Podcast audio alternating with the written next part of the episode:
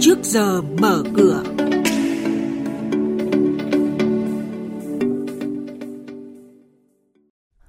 Thưa quý vị và các bạn, chuyên mục này hôm nay có những nội dung đáng chú ý sau. Tiền gửi của các tổ chức kinh tế tại ngân hàng sụt giảm, xu hướng dòng tiền đi vào sản xuất kinh doanh. Bất động sản khu công nghiệp vẫn là điểm sáng, thị trường chứng khoán có phiên giảm điểm đầu tuần. Và sau đây là thông tin chi tiết. Thưa quý vị, thưa các bạn, Ngân hàng Nhà nước vừa cập nhật số liệu tiền gửi của khách hàng tại hệ thống tổ chức tín dụng đến hết tháng 4 năm nay cho thấy tốc độ tăng trưởng đang dần chậm lại.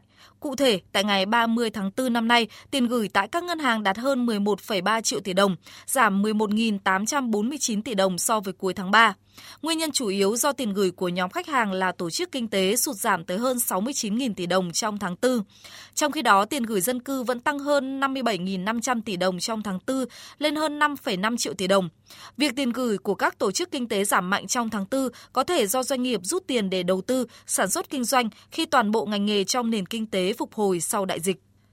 Kho bạc Nhà nước thông tin, đến hết tháng 6 năm nay, toàn hệ thống kho bạc nhà nước đã thực hiện kiểm soát thanh toán hơn 307.000 tỷ đồng vốn chi thường xuyên và chi đầu tư, trong đó đã kiểm soát hơn 442.000 tỷ đồng, bằng gần 40% dự toán chi thường xuyên của ngân sách qua hệ thống kho bạc, kiểm soát và giải ngân hơn 156.000 tỷ đồng vốn đầu tư, bằng gần 27% tổng nguồn vốn thuộc kế hoạch vốn kéo dài và kế hoạch vốn năm 2022 được Thủ tướng Chính phủ giao.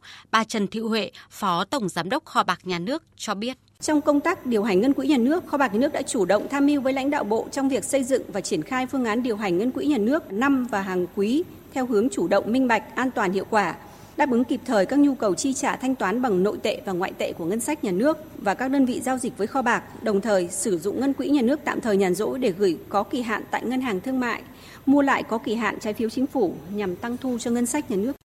Công ty chứng khoán Mire Asset nhận định doanh thu và lợi nhuận của nhóm ngành bất động sản khu công nghiệp tại Việt Nam năm 2022 sẽ tăng trưởng cao nhờ các yếu tố thuận lợi về quỹ đất sẵn sàng khai thác và giá thuê tăng so với các nước trong khu vực như Indonesia và Thái Lan. Giá cho thuê khu công nghiệp tại Việt Nam hiện vẫn ở mức thấp. Năm ngoái, giá thuê trung bình thấp hơn hai quốc gia cạnh tranh thu hút FDI với Việt Nam này từ 20 đến 30%.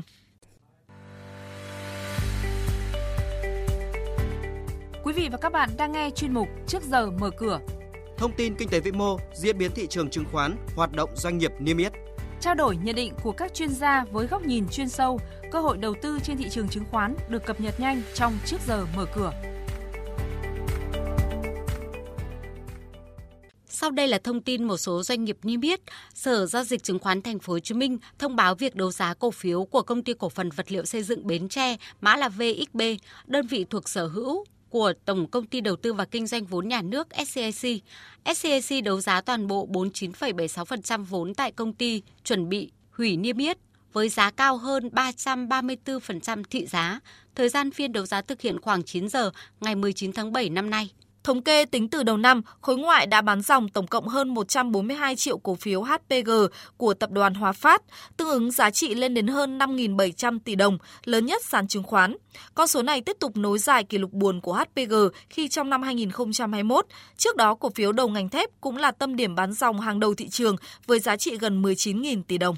Chuyển sang tin diễn biến giao dịch trên thị trường chứng khoán, phiên giao dịch hôm qua, áp lực bán gia tăng mạnh xuất hiện ngay từ đầu phiên khiến VN Index trả lại gần 1 phần 2 số điểm vừa có được trong hai phiên cuối tuần trước, ngày mùng 7 và mùng 8 tháng 7, khi để mất hơn 10 điểm và lui về dưới ngưỡng 1.160 điểm. Sau đó, lực cầu gia tăng đã giúp VN Index bật ngược đi lên. Tuy nhiên, dòng tiền vẫn chỉ nhúc nhắc khiến chỉ số này khó tiến xa trước khi quay đầu nới rộng biên độ giảm do gánh nặng gia tăng ở nhóm cổ phiếu blue chip. Trong đó hầu hết các cổ phiếu trong nhóm VN30 cũng không thoát khỏi xu hướng chung của thị trường. Kết thúc ngày giao dịch hôm qua, VN Index giảm 16,2 điểm, còn 1.155,29 điểm. HN Index giảm 0,87 điểm, còn 276,93 điểm. Đây cũng là mức khởi động thị trường chứng khoán sáng nay.